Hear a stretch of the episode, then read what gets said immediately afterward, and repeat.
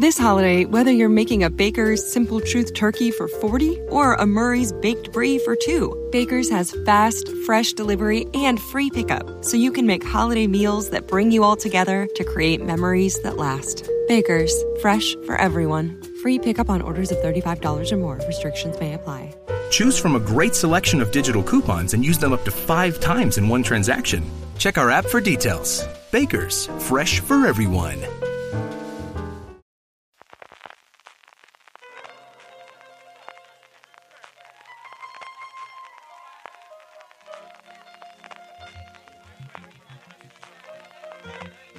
Estás escuchando Fuera de Series con CJ Navas.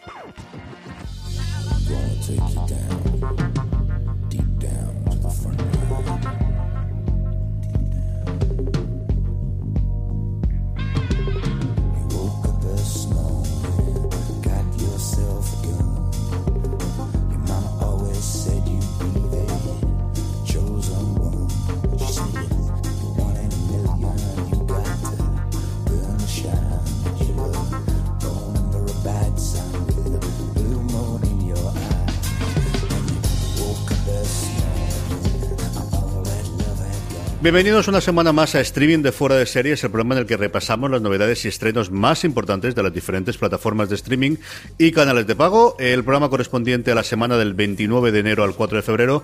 Y como siempre me acompaña Francis Arrabal. Francis, ¿cómo estamos? Buenas, pues aquí una semana más a comentar la actualidad del streaming CJ. Que parece, bueno, que un poquito más tranquila la cosa de noticias, ¿no? Última semana de enero ya para empezar febrero. Pero muchos estrenos, como siempre. Es cierto que febrero nos vendrá cargadito porque es cuando se hace la mitad de temporada, la mid-season que dicen las, las cadenas americanas. Hay muchas series que se presentaron a finales de la, bueno, en otoño del año pasado, en primavera del año pasado, que se van a estrenar en cuestión de una o dos semanas. Pero sí que es la primera vez, yo creo desde luego desde este 2018, si me apura las últimas semanas del 2017, que uno mira el, el guion y dice, bueno, la cosa está más o menos tranquila, puede que nos dé tiempo a hablar de todo hoy, ¿no? Mm, sí, yo creo que sí, aunque nos han mandado un montonazo de preguntas de los oyentes, así que, que no va a faltar tiempo, como siempre, CJ.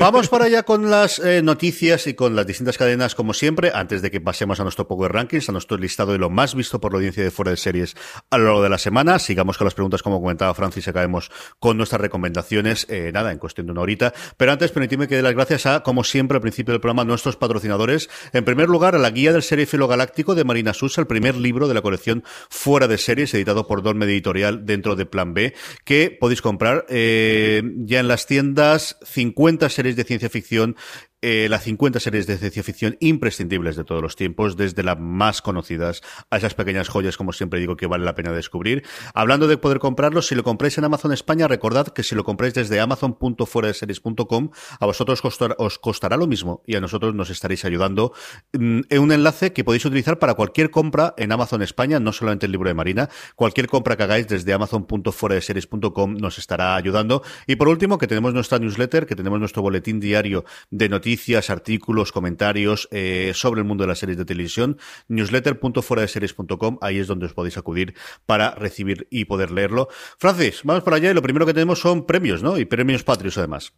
Pues sí, eh, ya se han repartido los premios Fero 2018 y bueno, éxito total para las series de Movistar. Eh, primer año que competían con sus series de, producción propia, tenían nominadas en todas las categorías a la zona creada por los Sánchez Cabezudo y a Vergüenza eh, por Fernando Sánchez Almero y Juan Cabestani. Y bueno, han arrasado. La zona ganó en Mejor Serie Drama, Vergüenza Mejor Serie de Comedia. Luego Emma Suárez se llevó el, el premio Feroz a Mejor Secundaria por la zona. Eh, Javier Gutiérrez y Malena Alterio se llevaron los premios a mejores actores de televisión. Miguel Reyán se llevó a mejor actor secundario. Pues bueno, en fin, que se repartieron todos los premios. Como curiosidad, eh, Javier Gutiérrez ganó tanto mejor actor de serie de televisión como mejor actor protagonista en cine por la película del autor, de Manuel Martínez Cuenca. Y bueno, una gala muy favorecedora para la serie de Movistar. Se nota, ¿no? El dominio ya empiezan a, demostrarlo, la serie de Movistar. Era el segundo año en que los Feroz, los premios de la crítica, bueno, que se inventaron hace cuatro años a, imagen y semejanza de los Globo de Oro, precisamente se colocan más o menos con la misma distancia eh, que los Globo de Oro con respecto a los Oscar, en este caso los Feroz con respecto a los Goya, que son la semana que viene. Son esta semana también, ¿no, Francis? El final de, este, de esta semana, ¿no? ¿No? ¿El 3? El 6 de enero me suena en la mente, pero a lo mejor me estoy equivocando, CJ. Me, me, me suena 6 de enero. Eh, perdón, 6 de enero, 6 de febrero. El martes 6 de febrero, sí, por ahí tiene que ser. Eh, es una categoría, yo creo que he hecho de, yo echo de menos alguna categoría eh, adicional, aparte de las seis que has nombrado, porque al final solamente te mejor serie de comedia o drama y luego eh, las de interpretación en la que se mezclan todo, tanto comedia como drama, como comentaba antes Francis. Yo echo de mejor, de menos un mejor guion, echo de menos un mejor eh, dirección, pero bueno, es lo que tenemos y, y, llevamos dos años en los que hay dos series que arrasan con absolutamente todo. El año pasado fue Paquita Salas en la parte de comedia y el Ministerio del Tiempo en la parte de drama, que se repartieron también los, los distintos eh, eh, premios de, de, interpretación. Y en este caso, como tú comentabas, vergüenza de la que ha arrasado con todo, lo poquito que le ha dejado a la zona, es más Suárez y mejor, y mejor drama. Pero sí es un toque, yo creo que es un toque interesante, ¿no? El hecho de que Movistar Plus haya, se ha llevado de los seis, seis premios. Sí, eh, hacer una fe de rata rápida, CJ, que acabo de cometer. Es el sábado 3 de febrero, uh -huh. la gala de los Goya, no es el, no es el día 6, es el 3 sí, de febrero. Sí, eh, como comentaba, yo, vi que, sí que me gustaría aclarar y comentar que hubo mucha gente, como la gala se retransmitió por cero, que la gente pensaba que los como que los premios habían barrido para casa y por eso se lo habían dado a la serie de Movistar. A ver, votan unas 120 o 150 personas premios Feroz, porque son los premios que reparten entre la prensa, o los premios de la prensa y la crítica cinematográfica. Y desde hace un año, como tú comentas, CJ Televisiva Española, literalmente está apuntado todo Dios y vota muchísima gente. Cuando digo muchísima gente, muchísima gente. Y gente que para poner esas 120 o 150 personas de acuerdo, de las cuales conozco muchísimas, ya os digo yo que es bastante difícil y que Movistar no ha llamado a nadie para decir que votara sus series. Así que si hay por ahí alguna mente calenturienta, que, que se relaje. No sé, yo creo que en la zona... Oye, pues muy difícil que no ganara y vergüenza también. Tú sabes que yo soy muy del fin de la comedia, uh -huh. de Ignatius Farray, Miguel Esteban y, y, Raúl Navarro. A mí me da mucha penita, yo se lo hubiera dado el fin de la comedia, pero oye, es que vergüenza se lo merecía igualmente que se lo podría haber llevado el fin de la comedia. Y es que son dos muy buenas series. O sea, me parece un, un acto de cordura que, que, las dos hayan ganado porque, porque son fantásticas y, y, hay que verlas. Si alguien no la ha visto, que todavía hay gente por ahí enganchándose a vergüenza en la zona, oye, que se animen. Nos faltan las campañas estas que hacen los americanos de para tu consideración eso en cuestión de dos o tres años lo tendremos ya, ¿eh? de, las, de las cadenas bombardeándonos con, con a ver a quién hay que premiar. Eh, y a ver qué ocurre del 2018, ¿no? Yo lo llevamos comentando desde finales del año pasado, especialmente de este año y desde el estreno de La Peste, de cómo es el año de la producción propia española con, con muchísimos estrenos, evidentemente Movistar Plus, pero tenemos vis a vis del que cada vez Fox está contando más y sacando más trailers y comentarios. Tenemos en perspectiva patria, de, la, que, de que salió el proyecto en HBO España, sabes que tengo muchísimas ganas ver. Y para el año que viene yo creo que la cosa va a estar bastante más repartida porque también va a haber mucho más donde repartir que ha habido bastante menos en los últimos años. Vamos ya con las cadenas, Francis. Eh, Amazon Prime Video esta semana, bueno, después de cargarse la semana pasada las distintas series, parece que la cosa está tranquila. No así HBO España, que nos ha estrenado no una, sino dos series la semana pasada que queremos comentar un poquito, ¿no? Pues sí, estrenaron Counterpart, de, la que tú ya habías comentado un poco, pero que, que nos apetecía hablar un poquito más de ella, comentarla sin spoiler. Pero CJ me apetecía decir en streaming que cojonuda que es Counterpart y qué bien está J.K. Simons, que se come absolutamente la pantalla. Y una historia muy interesante, esta nueva serie de Stars, que, que pega un puñetazo en la mesa después de unos añitos que lleva Stars bastante desaparecida. Y no sé, muy prometedora. Me... Creo que estamos ya ante una de las grandes, de, las que vamos a estar a finales de año ya como entre las mejores del 2018, ¿no? Sí, Starz, que es la cadena original que, hace la serie en Estados Unidos, que como decíamos aquí está en HBO España, ha dado todos los bandazos del mundo mundial, desde cosas intentando ser más blockbuster y, y espectacular a cosas más intimistas. Y este Counterpart también me parece un verdadero acierto. Yo creo que había un hueco para este tipo de serie de ciencia ficción. Es una mezcla, he oído distintas formas eh, de, de combinarle, creo de las más eh, decentes últimamente, es un Fringe mezclado con una novela de John Le Carré, yo creo que es lo que más eh, cercano y rápido puede daros al tono. HBO España estrena todos los episodios eh, simultáneamente en Estados Unidos, es decir, el lunes se cuelga cada episodio nuevo y, yo tengo unas ganas locas de seguir. Es de las que ya he puesto la parrilla para seguir todas las semanas y como decía Francis, o sea, el, el papel de Simons es de ver porque hay en, en esta vida actores y yo no valgo para esto y hay gente que es capaz de simplemente con la postura del cuerpo hacerte ver dos personas totalmente distintas en el mismo plano. Es algo alucinante lo que hace este. El otro día eh, me hacía mucha gracia porque veía al hilo del estreno de Counterpart, de J.K. Simon ha dado muchas entrevistas, y leía un titular de una entrevista que había dado que decía como eh, yo soy el mejor actor con, con, el que he trabajado. digo, digo, qué cabrón, pero es que lleva razón. Seguramente JK Simons con el mejor que haya trabajado es con JK Simons. El tío lo hace muy bien. Este, ese papel doble que interpreta, sin dar eh, mucha pista para entrar en spoilers, porque de verdad yo creo que desde streaming la recomendamos, ¿no? CJ, que todo el mundo vea. que ver. Esta la tenéis que ver semana a semana, sin dar muchas pistas. Él está soberbio en dos papeles muy polarizados. A mí me recordaba porque estamos un poco en la época de los gemelos. Teníamos a, en Fargo la tercera temporada con Iwan McGregor, en dos gemelos que interpreta dos personalidades absolutamente diferentes. En The Deuce tenemos esos dos gemelos también de Gis Franco, que también tienen dos personalidades extremadamente diferentes. Y en Counterpart se vuelve a repetir en un giro de guion que beneficia mucho a un buen actor, un actor potente tiene para desarrollarse y de verdad que J. Simons está espectacular y que el mundo que empieza a destilar en solo cincuenta y tantos minutitos del primer episodio de Counterpart es muy prometedor y la atmósfera está muy bien llevada, recuerda mucho ¿no? a ese cine noir de los años 60-70, pero en un ambiente futurista. Joder, es que estoy muy emocionado con esta serie. CJ es de la primera del 2018 junto con La Peste, la que le el diente, digo, ostras, aquí, aquí estamos ya con el material potente del nuevo año. Sí, señor. Yo tengo muchísimas ganas de ver por dónde sigue, por dónde sigue la serie. Eh, y, luego el elenco, ¿no? Porque hablamos siempre de él, pero Olivia Colman, por ejemplo, que el primer episodio sale un poquito, muy, muy poquito, y sabes que va a salir el resto de la serie, porque si no, tampoco fichas a alguien de, su categoría y su nivel, y lo poquito que sale ya se luce. Y la otra era Mosaic, que querías que hablásemos un poquito del primer episodio. ¿Tú lo has visto ya entera, Francis? Eh, no, entera no porque aún no me ha dado tiempo, pero creo que no voy a tardar mucho. Desde luego me la voy a ver entera. Eh, Tú has visto el primer episodio, ¿no? Yo he visto el primero y 20 minutitos del segundo. Vale, pues si te apetece comentamos hasta ahí para comentar un poco y no sé, a mí es que me ha gustado bastante, bastante. ¿Qué te, ha parecido a ti este mosaic? Que, me pica la curiosidad saber qué... A mí me ha traído, me ha gustado... Eh, Creo que tiene el hándicap de que sabes todo el trasfondo que tiene detrás, si es que era un proyecto de Sonderberg para hacer una aplicación en plan busca tu propia aventura o sigue tu propio camino en el que tú podías ponerte desde el punto de vista de distintos personajes. Y es cierto que sabiendo eso, estás buscándole las tripas constantemente, estás pensando por qué el primer episodio acaba de esa forma y no ocurre como sabemos lo que va a ocurrir, eh, porque así te han vendido la serie como un caso de asesinato y no ocurre nada al principio, eh, aunque la primer plano te dice que eso ha ocurrido.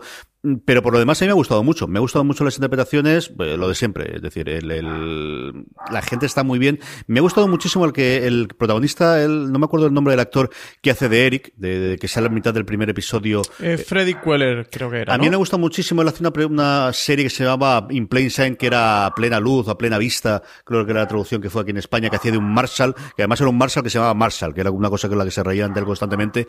Y era un tío que me gustaba mucho en esa serie, una serie, nada, graciosa, que en su momento tenía USA Network, eh, muy de eh, procedimental en el que eran unos, pues eso, unos marsas americanos en busca de fugitivos o en protección de testigos y tal. Pero era un tío que me gustaba mucho, que he visto después alguna cosa y aquí creo, cuando vi que era él dije, uy, yo no sé si puedo hacer bien este papel y luego me ha gustado muchísimo.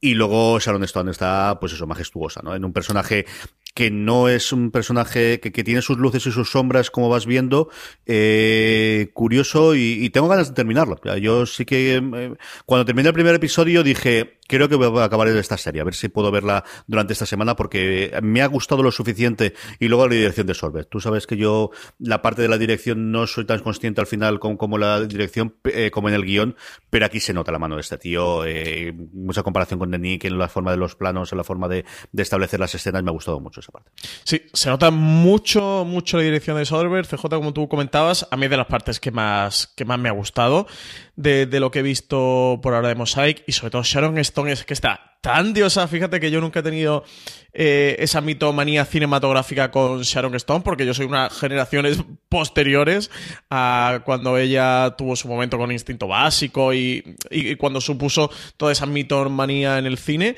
Pero es que la ves en pantalla y, radio un carisma. El personaje que ella interpreta de, Olivia Lake me parece súper potente y es que ya está tan realmente bien que que, que, fagocita la serie, ¿no? Que, que hace que, te atrapa en ese universo que empieza a plantearte eh, Steven Soderbergh a través de Mosaic. Y luego sí que ha tenido muchas críticas, o parece que ha dejado...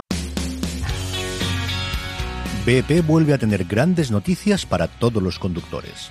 Cuando vayas a repostar tendrás un ahorro de hasta 40 céntimos por litro en Península y Baleares y 35 céntimos por litro en Islas Canarias, incluyendo la bonificación del gobierno.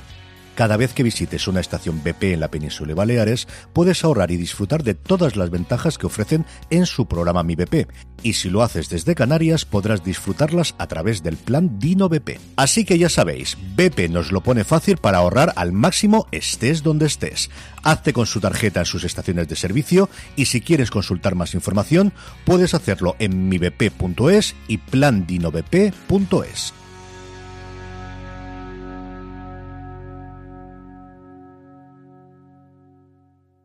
This holiday, whether you're making a Baker's Simple Truth turkey for 40 or a Murray's Baked Brie for 2, Baker's has fast, fresh delivery and free pickup, so you can make holiday meals that bring you all together to create memories that last. Baker's, fresh for everyone. Free pickup on orders of $35 or more. Restrictions may apply.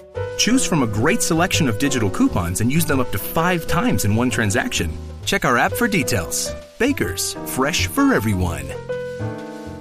Un poquito a la gente. He leído en España, ¿eh? a nivel de Twitter y tal, un poco fría y creo que sí, que, que hay mucha gente que se ha dejado influir, ¿no? Por esa parte de lo que tú comentabas, de, de, lo de la aplicación, del no poder verla con la aplicación y tal. Yo creo que si te abstraes de eso, yo lo que he visto de momento no, no, no tengo una sensación de ver algo, un producto mutilado, ¿no?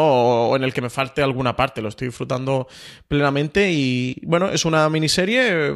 Son ocho episodios, ¿no, seis, CJ? Si no recuerdo ¿O seis mal. episodios? Y otra de las cosas que a mí ha hecho que si la serie durase 13 episodios, yo creo que hubiese costado mucho más eh, ver el primer episodio y, si me apuras, el, el, darme la, el autoimponerme de voy a intentar verla, ¿no? Siendo solamente seis episodios, yo creo que sí que lograré verla desde el final de semana. Tengo mucha curiosidad por ver también dónde acaba y, y el caso y todo lo que ha planteado, si sí, sí, que me mantiene suficientemente el interés. Pues Soderbergh sabe construir muy bien todo, todo mmm, esa atmósfera, ¿no? Esa, esas como tejido que hay, hay a través de, de, la pantalla. Así que yo también recomiendo a la gente que, que pruebe al menos Mosaic y, y, vea si se engancha. Muy bien, pues con esto dejamos eh, HBO España y vamos con Movistar Series, Francis. Pues Movistar Series que anunció que ha comprado tres series de la NBC, son Willy Grace, Rice y AP Bio. Eh, AP Bio, además la estrena este 2 de febrero. Uh -huh. eh, tiene el preestreno del, del viernes eh, 2 de febrero.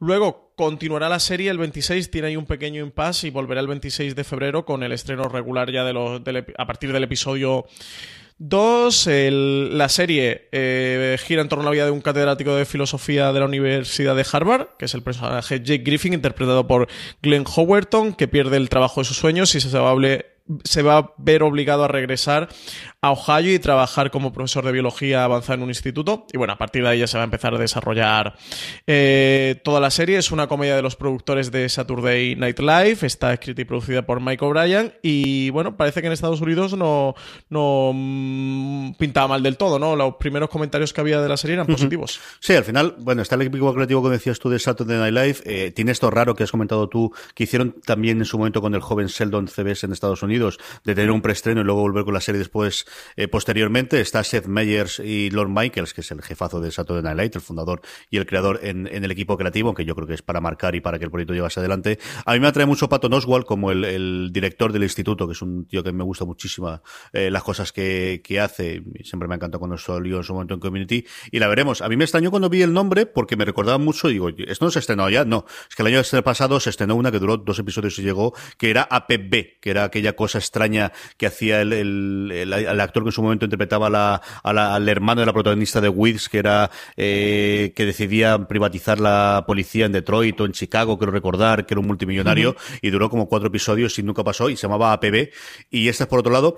Y luego, pues eso, Willy Grace, que teníamos el estreno ya, que mmm, estábamos dudando quién iba a traerla aquí en España, y luego este Rice, que era uno de los grandes estrenos ahora para mi season americana, eh, se hablaba de ella como un posible sucesor de Glee, que en su momento fue un fenómeno absoluto, aunque luego terminase bastante mal la cosa conforme el paso del tiempo, y a ver qué ocurre con estas dos que también tengo curiosidad, Francis. Sí, Willy Grace llegará el 1 de junio, todavía queda, aunque eso sí, uh -huh. van a llegar las ocho temporadas completas bajo demanda. Y esta raíz de la que hablabas, de la que tiene por detrás a productores de Friday Night Lights y también del musical Hamilton, y parece realmente como una mezcla entre los dos, ¿no? El protagonista va a ser Josh Radnor, que es un carismático profesor que, tras una crisis personal pues va a buscar como fuente de inspiración eh, en hacerse cargo de un departamento de, teatro de una escuela. Y bueno, a partir de ahí se va a desarrollar toda la serie. Sí, sí que es un poco eso, Friday Night Lights meet Hamilton, o un musical como Hamilton. Sí, Josh Radnor, el protagonista de Cómo conocí vuestra madre, que llevaba un tiempo desaparecido. Yo creo que he hecho alguna cosita, pero luego de, de protagonista absolutamente nada y esa tenemos curiosidad. Willy Grace, bueno, pues que fue el, estandarte de este eh, resurgir y reboots de distintas series clásicas. Ahora haciendo la newsletter eh, se están encargando un montón de pilotos. Es cierto que no están confirmados todavía, pero hay desde Magnum hasta Cagney Lacey, pasando por. Hay un porrón que todos los santos días estoy poniendo en la newsletter. Es una verdadera fiebre la que hay ahora en Estados Unidos. De toda licencia, de toda serie que en su momento obtuvo más o menos éxito, mm, al menos probar hacer un, un remake, reboot, continuación o lo que sea para esta próxima temporada 2018-2019 vamos a tener un porrón de estas, Francis. Sí, a quien le interese el tema, recomendar un artículo que, ha escrito Marina Such fuera de series esta semana pasada, que se llama La vuelta de Murphy Brown y por qué solo hay remakes de series antiguas, que, comenta eso, un poquito como en la era del PIC TV, eh, para destacar si están buscando títulos que ya suenen a los espectadores, así que, que a quien le apetezca informarse más un poquito sobre este tema que tú comentabas, pues que se acerque a nuestra web.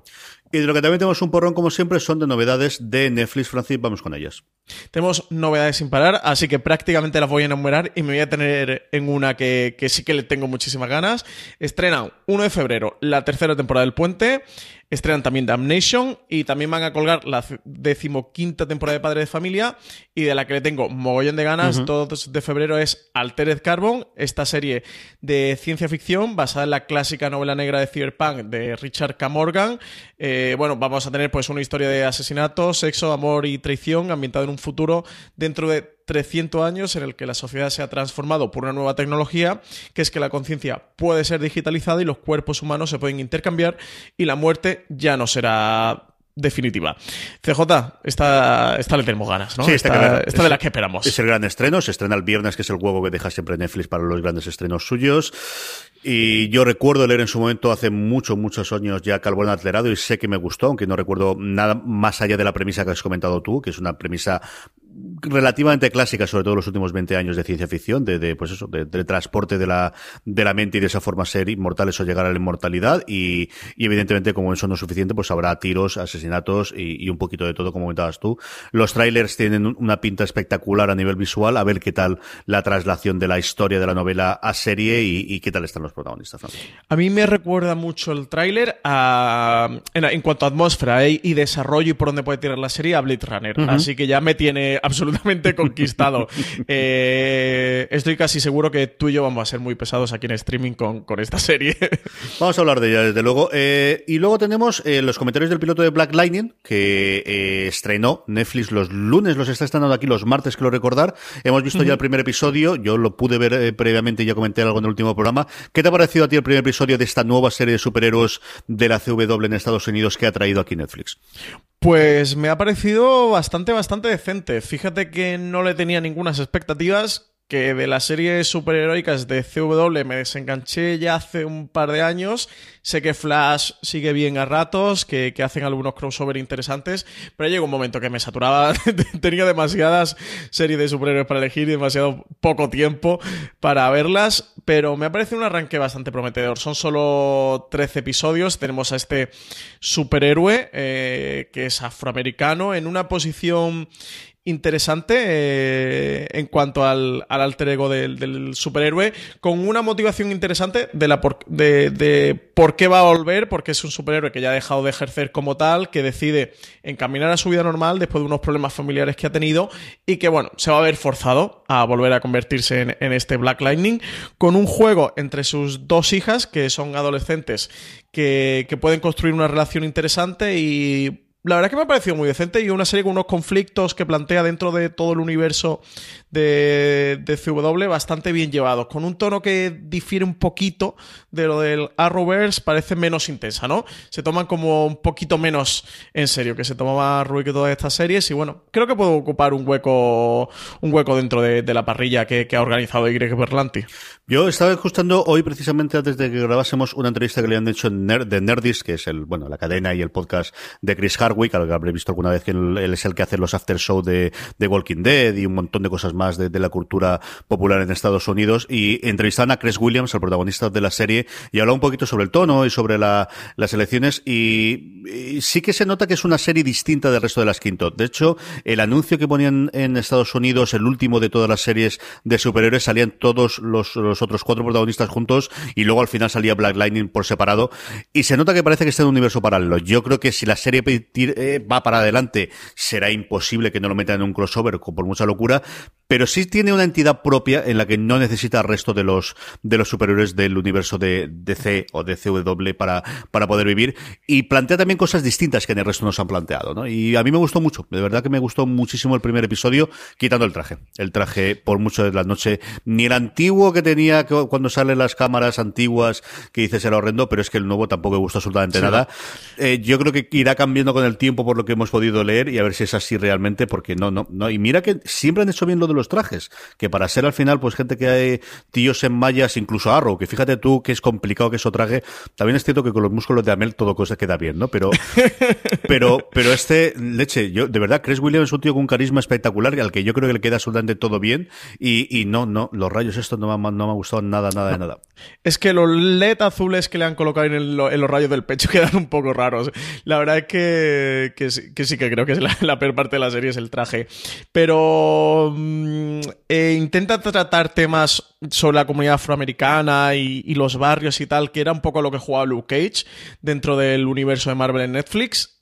Y sí que solo es el primer episodio, que, no es demasiado para jugar. Sí que me parecía que lo hacía mejor que, Luke Cage lo hacía en su, en su serie. En esta parte sí que me pareció un poquito más interesante, ¿no? Que, que, ese retrato estaba mejor elaborado, mejor construido, con un poquito de más mimo y cariño que, que, Luke Cage, que parecía que hacía el intento, pero se quedaba en un camino un poquito raro. Y esa parte de Black Lightning sí que me gustaba.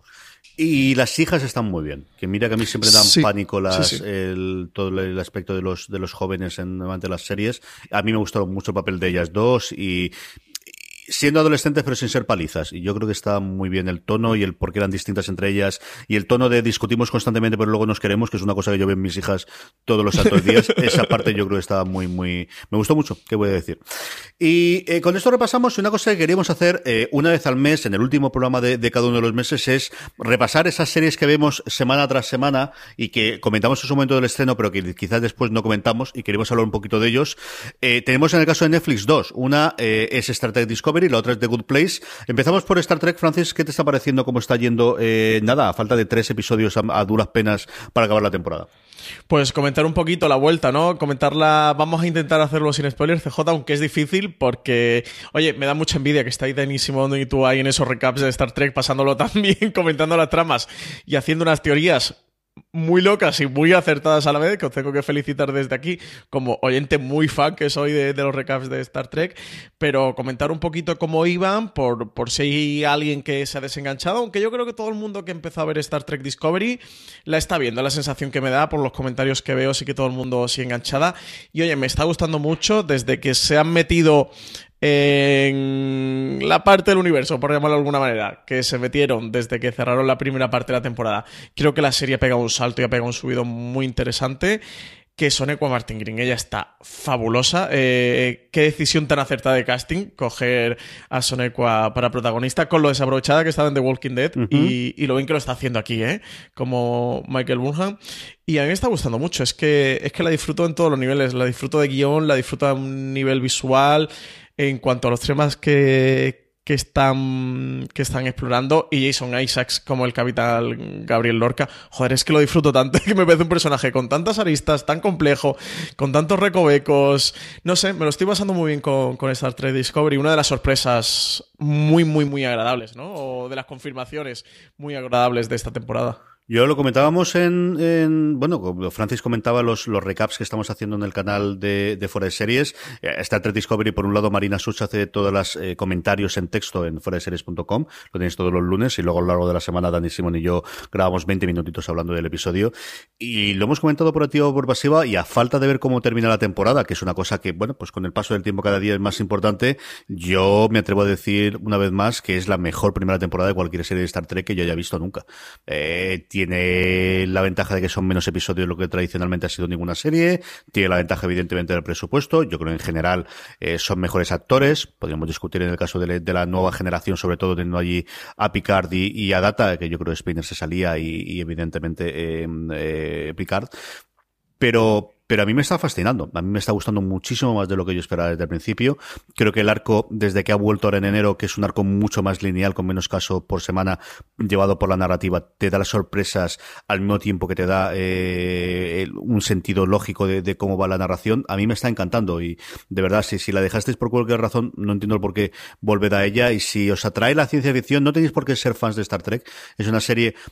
This holiday, whether you're making a Baker's Simple Truth turkey for 40 or a Murray's baked brie for two. Baker's has fast, fresh delivery and free pickup, so you can make holiday meals that bring you all together to create memories that last. Baker's, fresh for everyone. Free pickup on orders of $35 or more. Restrictions may apply. Choose from a great selection of digital coupons and use them up to five times in one transaction. Check our app for details. Baker's, fresh for everyone. Si estás buscando un buen podcast de análisis y debate en tu idioma, te invito a que escuches Pulso y Péndulo. Yo soy Carlos Curbelo. Y yo soy Fabiola Galindo. Todos los jueves analizamos temas de actualidad en Estados Unidos y Latinoamérica. Fabi y yo no siempre estamos de acuerdo, pero sí tenemos un objetivo común. Queremos servir como antídoto contra las noticias falsas y la polarización. Pulso y péndulo. Busca nuestros episodios en Apple Podcast, Spotify o en tu aplicación favorita que nuevamente, pues como siempre ocurre en estos universos, cuanto más conozcas, más guiños puedes aceptar o entender, o más, como se dice, huevos de Pascua llevado del, americano, eh, podemos comprender, pero aún así yo creo que es una serie muy en el tono por momentos de aventuras de las películas de JJ Abrams, muy por momentos en el clásico sistema de Star Trek de dilema moral de la semana que tienen que resolver los personajes, y es una serie a la que muchísima gente que no ha visto ninguna Star Trek se ha llegado a ella y que nos ha dicho a nosotros que la está viendo y que le está gustando mucho también, Francis. Sí, ha sido una de las preguntas yo creo que más recurrentes con esta serie de si no había visto nada del universo de Star Trek o si solo había visto las películas de JJ Abrams podría ver la serie y definitivamente sí, si alguien que nos esté escuchando no se ha acercado a ella porque no conocía nada del universo de Star Trek, nada, puede verla y disfrutarla Perfectamente, y yo creo eso, CJ, justamente lo que tú comentabas, ¿no? Desde que han cogido esta trama un poco más lineal, ¿no? Y se ha salido más del caso por episodio, la serie ha ganado mucho y da mucho en todos los aspectos, a los más fan, a los menos. A mí una parte me gusta bastante, que ha cogido un rumbo que ha tomado ahora la serie que es que para los fans se hace muy disfrutable eso, que podamos elucubrar, que podamos hacer teorías al meterse en universos paralelos, a meterse con, a hacer muchas cosas interesantes con personajes y joder, es que me lo estoy pasando muy bien. Es que es que es uno de mis momentos felices de la semana cuando me pongo el, nuevo capítulo de Star Trek Discovery.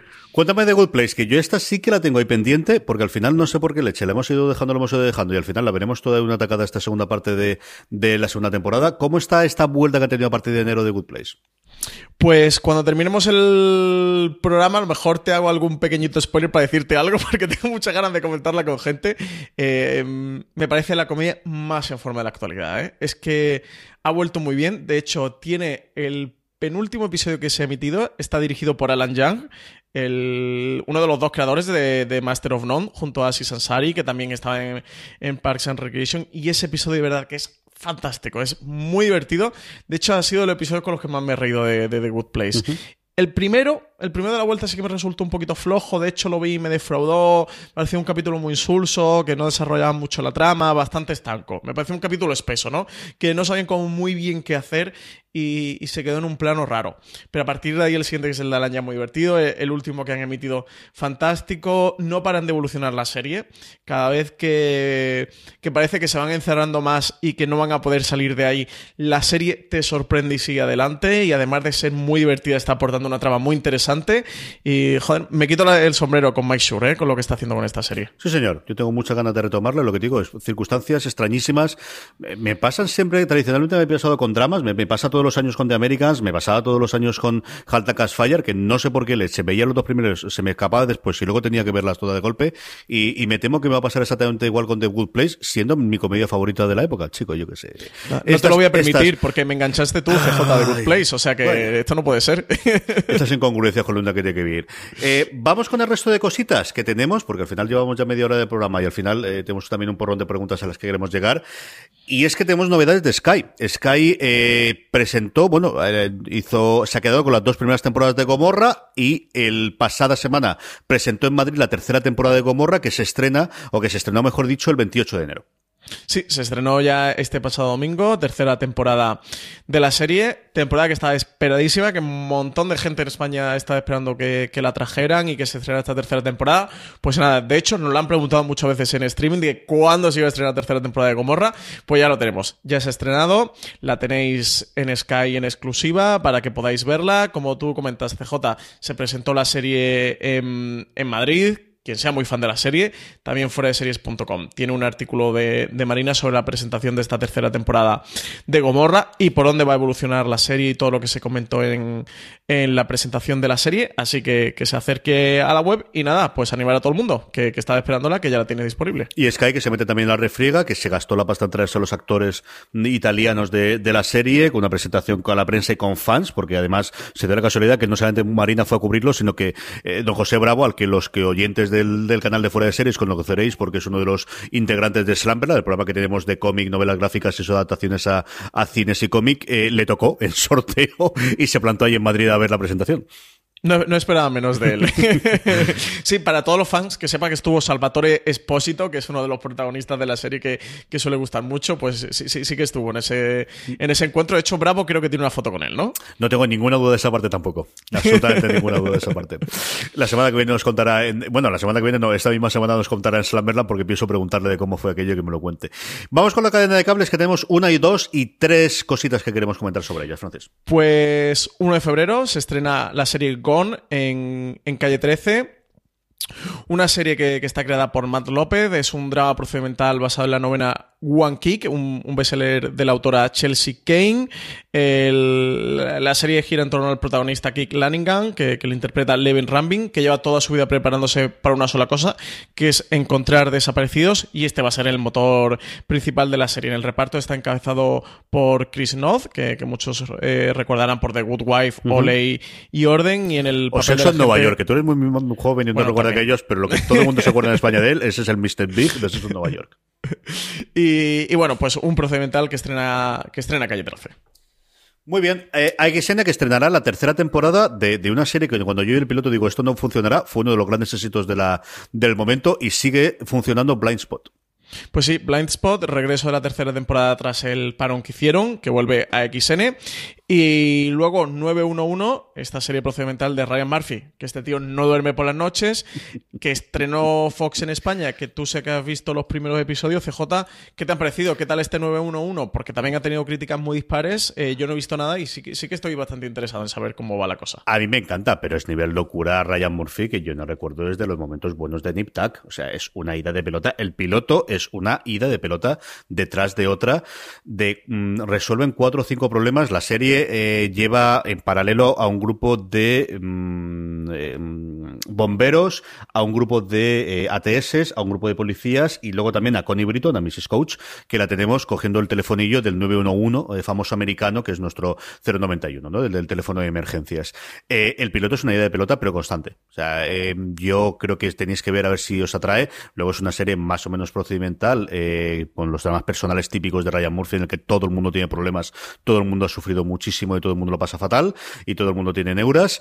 Eh, protagonistas es espectacular. Es que el plantel de gente, pues hay muchos momentos que esta gente podría estar haciendo algo mejor.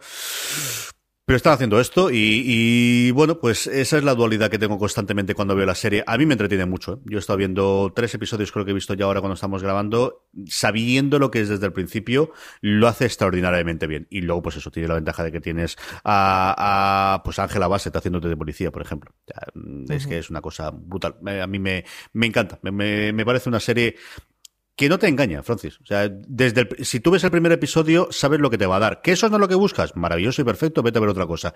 Pero el primer episodio, la escena del bebé que queda atrapado dentro de una tubería y la escena de después de la serpiente y luego terminando como acaban eh, capturando al ladrón al final, tienes cuatro casos en paralelo, mejor dicho, secuenciales en el primer episodio, que es, eh, cada uno de ellos podría dar dos o tres episodios en cualquier otra serie. Aquí vas quemando tramas constantemente. A mí me ha gustado mucho.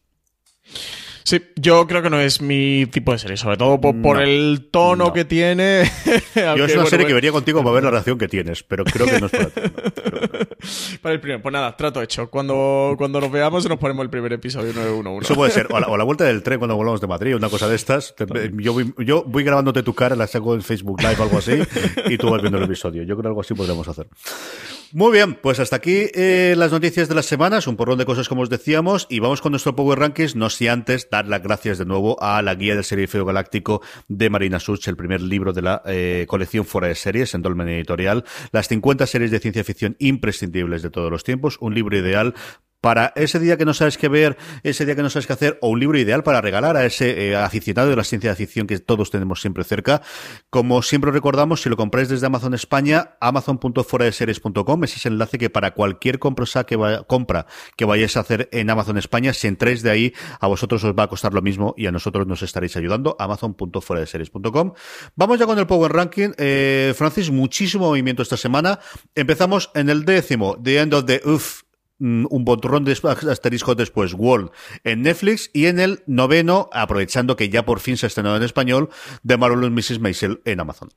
Pues sí, The End of the Fucking World, que, la tenemos pendiente. Esta no la hemos visto ni tú ni yo el primer episodio. A ver si le echamos un vistazo, que sí que, están saliendo por algunas críticas por ahí. Sí que está empezando a levantar un poquito de, ruido en esta mecánica que pasa con alguna serie de Netflix, ¿no? Que de repente llegan al catálogo como sorpresa, aquí estoy, que te la ponen en portada y la gente empieza a descubrirla. Así que a ver si nos acercamos a ella y a ver qué tal está.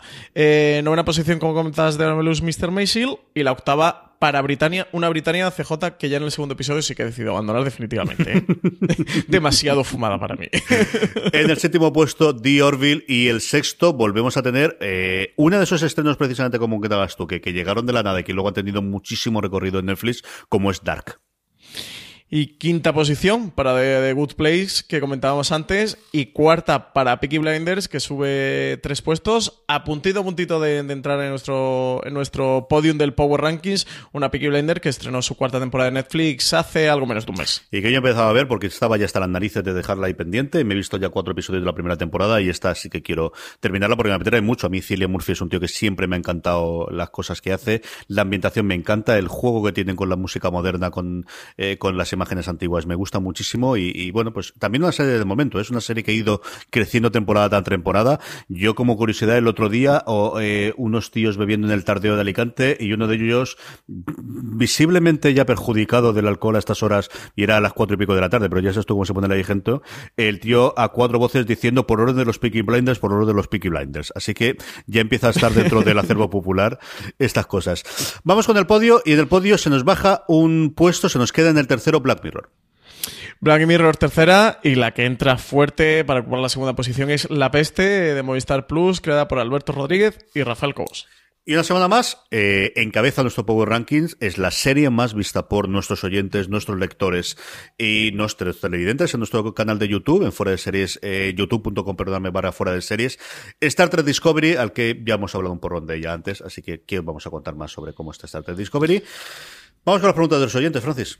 Pues tenemos un montón, CJ, a ver si nos da tiempo a responderlas todas agradecer como cada semana a todos los oyentes que nos mandan sus preguntas a través de la entrada de foreseries.com de cada semana de los Power Rankings. Ya sabéis que, que, el Power Ranking que publicamos cada semana, al final tenéis un enlace para rellenar tanto vuestras series favoritas para que entren en nuestro top, como para mandarnos preguntas y también a través de, de iVox, que últimamente nos están dejando muchos comentarios. CJ, así que agradecer a todos los que nos den me gustas eh, en cada episodio y que nos dejen comentarios, que también los iremos incluyendo aquí en la sección de las preguntas de los oyentes para ir respondiendo. Eh, la primera, Roberto Tomás, decía que, le gustaría saber nuestra opinión sobre la última temporada de Expediente X, que o la tenía muy idealizada o, parece que es un gran fiasco. Eh, y nos daba las gracias por, mantenerlo, por mantenernos informados. Eh, yo Expediente X la última temporada no la estoy siguiendo, sí que Marina está haciendo reviews capitulares en foreseries.com y a ella parece que le está gustando, sobre todo el último episodio que sí que tiene uno de los monstruos clásicos de la serie. Yo estoy de acuerdo con Marina, que cuando opta por esos capítulos y decide alejarse un poquito de su mitología es cuando la serie parece que, que alcanza las cotas más altas. Y no sé tú qué tal, cómo llevas tu relación con Expediente X. Lo corrió. Yo es una serie que en su momento no vi. No, no, no, no me llevó la, bueno, la, la, locura que fue en España. En España tuvo un secreto brutal en su momento eh, Expediente X cuando se estrenó en la emisión original. Y luego he visto algún episodio suelto, pues por curiosidad, pues el que ha escrito tal guionista, en el que sale tal actor de cameo. Vi varios de la semana de la temporada pasada, no la vi entera, yo creo que vi hasta el penúltimo, eh, y me pasó lo que vuelven a comentar en este. Cuando Chris Cartes está lejos de la serie, la serie mejora mucho, el creador, y cuando él está haciendo más, especialmente el primer episodio del que yo he oído mm, de todo y de todo malo, eh, la cosa está bastante más complicada. Habla muy bien del cuarto episodio, eh, y ese sí que lo, pondré, a ver si lo puedo ver para esta semana, la semana que viene si quiere lo podemos comentar. Por lo demás, parece que esto sí que va a ser lo último. Eh, Gillian Anderson ha dicho que no quiere volver a hacer absolutamente nada más de Scully. Mm, estas cosas siempre tienen el pero eh, después de, bueno, igual la convencen, igual el resto todo quiere hacerlo, pero sí hizo unas declaraciones diciendo que no quería volver a hacer nada más de Scully, así que estos 10 últimos episodios, estos 10 episodios de esta temporada puede que sea la última vez que veamos alguna cosa de... Al menos está Dime, dice, Al menos de este expediente X, porque no nos extrañemos, es decir, recordemos que en su momento tanto Gillian Anderson como, como, como Duchovny salieron de la serie. This holiday, whether you're making a Baker's Simple Truth turkey for 40 or a Murray's Baked Brie for 2, Baker's has fast, fresh delivery and free pickup, so you can make holiday meals that bring you all together to create memories that last. Baker's, fresh for everyone. Free pickup on orders of $35 or more. Restrictions may apply. Choose from a great selection of digital coupons and use them up to five times in one transaction. Check our app for details. Bakers, fresh for everyone. Y la serie siguió adelante en distintos momentos sin ellos, ¿eh? Sí, no, que a Gillian Anderson eh, ya lo único que le falta decir a los periodistas es, mira, estoy hasta el gorro de Chris Carter. no quiero volver a verlo. Está ya muy cansada la serie, ¿no? Sí. Bajositas. Eh, Roberto Izquierdo, a ver, nos hacía una pregunta muy larga, CJ.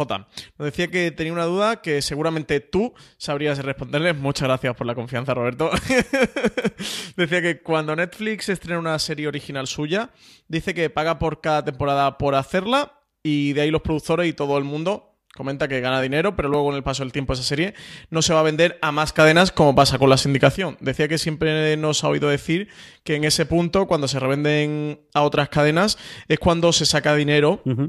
Tiempo después de que, de que la serie hubiera finalizado, y de ahí lo importante de hacerse productor para ganar dinero tiempo después y tal. Nos preguntaba que con Netflix o cualquier otra plataforma de streaming, ¿cómo funcionaba ese sistema concretamente? Decía porque las series siempre se quedan ahí y no se, va, no se venden a ningún sitio más. Se refiere como a las series de producción propia, de producción original, pues en el caso de Netflix, pues de las suyas, por ejemplo, ahora de Movistar con La Peste o con Vergüenza. Les pagan más pasta tanto los productores como los actores.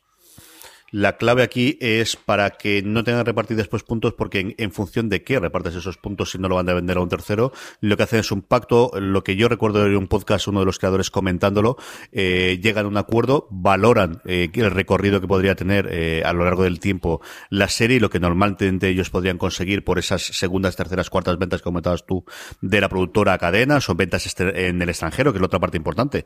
Ya no solamente es el dinero con la reventa dentro de Estados Unidos, sino que aquí, por efecto, estás estando la serie, como siempre decimos, en 192 países. Entonces, eso lo valoran y lo meten dentro del contrato y les pagan en general más dinero de lo que le pagaría si la producción no fuese para Netflix.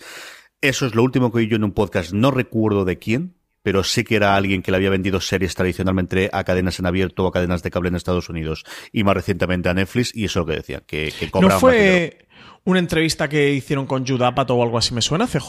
¿Puede mm, ser o no me extrañaría que oyese una entrevista de Judapato. Podría ser si fuese Nerdist. Yo creo que no pero no sabría decirte, Francis. Pero sí recuerdo eso en concreto de decir, lo que nos hacen es pagarnos más dinero por quedarse con todos los derechos de explotación a futuro y los derechos internacionales y no, y no tener la liquidación posterior. eso, me suena que Judah Patu lo comentó cuando hizo una entrevista en un podcast por el estreno de la primera temporada de Love, de la serie de Love, que le preguntaron cómo era trabajar con Netflix y cómo la había ido. Me suena, pero a lo mejor no, ¿eh? a lo mejor me estoy totalmente equivocado. Pero me suena esa historia, no sé si será o no. Eh, más preguntas. Rit Izquierdo nos preguntaba CJ Que si no nos animaríamos a hacer un programa especial sobre series de temática LGTB. Que hay mucho material y muy bueno, que un saludo y que muchas gracias por nuestro trabajo. No son programas, Pues- un montón de cosas. Y, y desde luego sí que es eh, un tema que me apunto aquí para, para Gran Angular, para el programa en el que hablamos normalmente de una temática concreta eh, cada 15 días en, en el canal de podcast de Fuera de Series. Y yo creo que es una temática para buscar invitados y poder hablar en profundidad del tema, desde luego que sí. Pues sí, es un tema muy chulo que, que tenemos pendiente. Sí que Valentina Morillo en foreseries.com ha publicado un montón de artículos que, que podéis encontrar, artículos muy interesantes sobre el tema. Y sí, a ver si conseguimos hacer un gran angular del tema porque es un tema muy interesante y que cada vez tiene más y mejor presencia, afortunadamente, en la serie de televisión. Manu Rosal, CJ, nos preguntaba que si creemos que Movistar pondrá su servicio de streaming por un precio razonable sin obligarte a contratar todos sus productos. Dice que tal y como él ve el mercado, se van a ver obligados si quieren competir. ¿Qué, qué opinamos? Esta es una pregunta que nos hacen muy habitualmente, así que CJ. Esa es la pregunta que, tiene que responder el qué quiere ser de mayor Movistar Plus. Eh, Ahí la gran diferencia es si Movistar Plus lo que crees que para ellos el contenido exclusivo es para vender más suscripciones a teléfonos móviles y a, y a teléfonos fijos, o si su objetivo es que esto sea otra pata de su negocio a nivel internacional. Yo creo que todo dependerá de el éxito que tenga internacionalmente las series, el recorrido que tengan posteriormente las diferentes series. Yo no lo descarto. Recuerda que en su momento lo tuvieron, lo tuvieron los últimos exceptores de Canal Plus antes de que comprase Movistar y los primeros de Movistar Plus te podías suscribir a Zombie por un precio eh, resumido y en ese momento que yo recuerdo solamente en, en, en internet, en- a través de, de, de navegador en el portátil, si no recuerdo si también en dispositivos móviles y es una de esas grandes dudas, ¿no? Eh, creo que también en ese momento tendrá que ver la pata del fútbol, la parte del, la pata del automovilismo, la pata del motociclismo, como lo hacen. Yo no lo descartaría. Pero creo que como muy muy pronto eso antes de septiembre no sabríamos nada. Yo creo que primero van a ver cómo ha ido el tema de la producción propia de aquí hasta junio y, valorarlo, pero no lo descartaría del todo. Sí, eh, parecía una opción hace algún tiempo más alejada, ¿no? Con todo el tema de la producción propia. Veremos a ver, pero sí, ahora mismo ni, ni idea, ¿no? Hacer una apuesta es demasiado arriesgada y está la cosa muy abierta. a día de hoy, desde luego, lo, lo suyo es, eh, esto es algo que nos permite meter, eh, vender suscripciones. Esa yo creo que es el, el marchamo de guerra que tiene Movistar Plus, de nosotros tenemos que vender el paquete fusión para tener absolutamente los clientes controlados por todos los lados, porque es mucho más complicado que alguien se nos vaya cuando tiene cuatro contratos o cuatro productos con nosotros cuando tiene uno. Pero eso es lógica bastante. Tú si solamente tienes con ellos contrato del móvil, es más sencillo que te vayas a un Vodafone, un Orange o, que- o a, cualquiera de las miles de, locales, como es mi caso, que tengas alrededor. Cuando tú con ellos tienes el móvil, el teléfono fijo para los que tienen todavía, internet en casa y además tiene las series y además un deporte y además no sé cuánto, pues ya cambiarte el, el, el bueno, el, el salto mental o la rotura mental que tienes que hacer de y ahora qué es lo que hago yo es mucho mayor que cuando tienes un producto solo. Eso es lo que tiene que decidir. O, pero por otro lado están dejando mucho dinero encima de la mesa de gente que yo creo que sí que estaría dispuesto a pagar en un momento dado por su producción propia y no nos engañemos por todo el resto de series que tienen los derechos. Empezando por todas las series de Showtime, ahora cuando llegue Billions, ahora cuando llegue Homeland y todas las series que comentabas tú, el acceso que tienes a todas las cadenas de, de cable tradicionales, un Fox, una XN o cualquiera de las otras. Yo creo que sí que habría disposición, pero al final es, bueno, pues hacer los cálculos y la hoja de Excel y hacer previsiones y, calcular. Más haces. preguntas. Eh, Kini86 nos decía que muy buenas, que nos sigue de hace un par de meses y que le tenemos enganchado al, al podcast, que acaba de ver la segunda temporada de Fargo, que le parecía sobresaliente, y que le gustaría saber para cuándo HBO tendría disponible la tercera temporada. Pues esa pregunta nos la hicieron hace yo creo que un mes, ¿no? O un par de meses en streaming. Preguntamos a HBO y nos dijeron que, que sí, que seguramente tendría la tercera temporada, que le incorporarían, pero que de momento fechas no, no sabían. Así que, Kini, por ahora no te podemos, no te podemos, te podemos ayudar más. Yo creo que estará disponible en Movistar, ¿no? Eh, me extrañaría que no estuviera. Yo es que la, la vi cuando la emitieron, la vi semana a semana, que, que la vi a través de Movistar. Imagino que todavía tendrá Movistar. Y, y no lo sé, no lo sé cuándo, cuándo estará disponible en HBO. Lo que nos también nos preguntaba era que si sabía cómo podía ver la el apartado de mi lista de la PlayStation 4. Y ni CJ ni yo tenemos PlayStation 4, así que. No, que yo, si no- algún oyente no nos quiere facilitar una PlayStation 4 para que podamos comprobarlo, yo no tengo ningún tipo de problema en hacer el sacrificio de buscarlo. Sí, como decías tú, la tercera temporada está íntegra en, en Movistar Plus. Está en Movistar, ¿no? Eh, ah, has tardado más o menos, la primera y segunda temporada tardaron en torno a un año o algo así en estar disponible en HBO. Así que bueno, pues si os marcáis ese margen más o menos, pues quedarían unos cuatro meses meses, ¿no? Algo así para, para que estuviera disponible. Eh, luego, María Vicente nos preguntaba que por qué creemos que Amazon ha hecho las últimas cancelaciones múltiples, que es también un tema que hemos hablado mucho, mucho, mucho aquí en streaming. Hemos comentado muchas veces, ¿no? el hay un cambio de guardia en, Amazon derivado por varios frentes. Por un lado, eh, por un se supone y por un rumor que salió que Jeff Bezos quería cambiar totalmente la óptica e ir a buscar series masivas de masiva audiencia. Su frase fue conseguirme el nuevo Juego de Tronos. Y luego internas debido pues a dos casos, es que los dos jefes, en un caso por un eh, caso de acoso sexual y por otro lado por un, el segundo por un caso de nepotismo, de colocar a la, a la novia a hacer distintas cosas, se largaron los dos. Junto con ello Apple ha fichado bastante de sus directivos, con lo cual hay un cambio total de criterio desde la cúpula, desde la cúpula Jeff Bezos, el creador de, el fundador de Amazon, el dueño de, bueno, no el, no el dueño de Amazon porque al final eh, le quedan 19% de las acciones y la mayoría evidentemente está en bolsa, pero vamos, el, el, el fundador y, y, jefazo máximo de Amazon. Y por otro lado, pues el cambio de guardia interno de las, eh, de los directivos está haciendo que todos los antiguos, salvo cosas que funcionen bien o que tengan atadas en contratos, continúen. Y estas al final no dejaban de ser tres comedias minoritarias, tres comedias muy en el tono de lo que hace Amazon Studios para las películas, ¿no? Desde el Manchester by the Sea el año pasado, de Big Sick este, este pasado año, eh, de cosas más o menos indies. Eh, eso es lo que ocurrió con estas tres comedias, que tampoco habían sido el éxito de premios eh, que fue Transparent o que fue eh, Mozart in the Jungle. Y, esto es lo que vamos a tener en los próximos un año de Amazon. Reestructuración total, ir a proyectos mucho más ambiciosos, de mucho más dinero, intentando ser la serie del momento, la serie que hay que hablar cuando se vaya emitiendo y poquito más, Francis. Pues sí, pues nada, creo que lo ha respondido perfectamente CJ, así que nada más que añadir. Última pregunta, Adrián Duarte, que últimamente nos está haciendo preguntas de estas que a nosotros nos gustan. CJ, ¿qué película te gustaría ti ver en serie? Pues la verdad es que la he visto antes y quería preguntarle que diera de vuelta y luego no, no he pensado absolutamente nada. Mm, es que soy tan poco mitómeno para películas y últimamente veo tan poquita cosa en película que, que fuese para serie. Eh, en otras circunstancias te hubiese dicho, bueno, que vuelva a Star Trek, ¿no? Que al final era película por las de Abrams hace un año, pero, pero ya tenemos aquí. Contesta tú mientras pienso en alguna cosa, Pues yo, sin duda ninguna, El Padrino.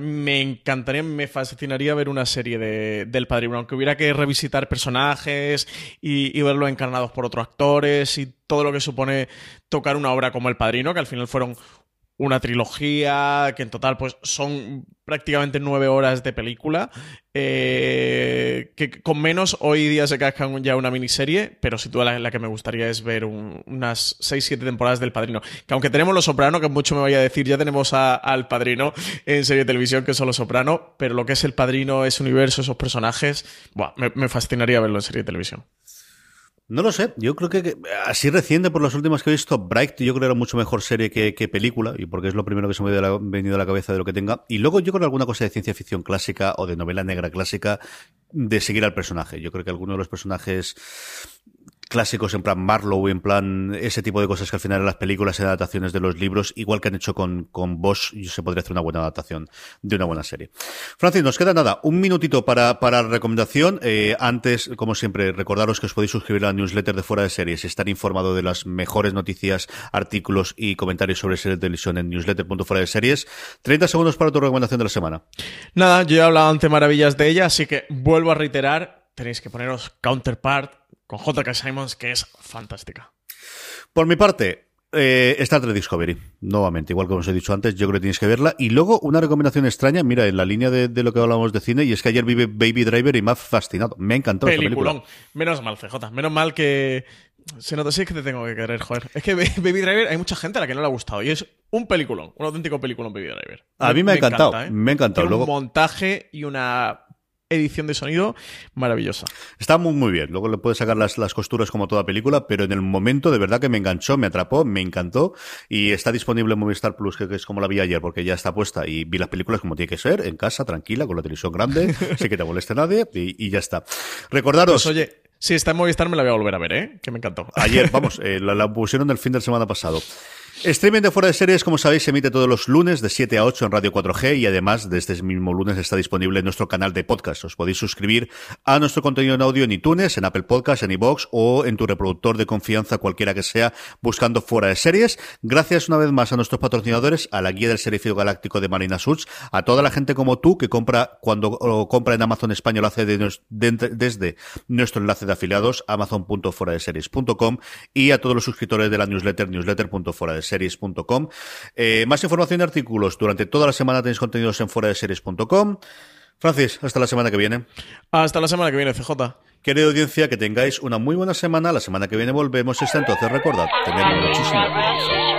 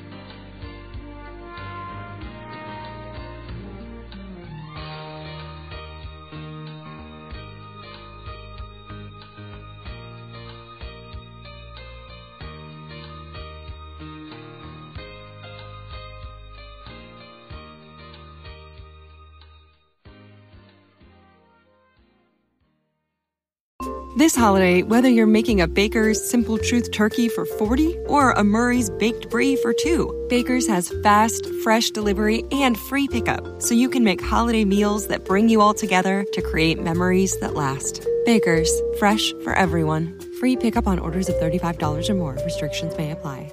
Choose from a great selection of digital coupons and use them up to five times in one transaction. Check our app for details. Baker's, fresh for everyone.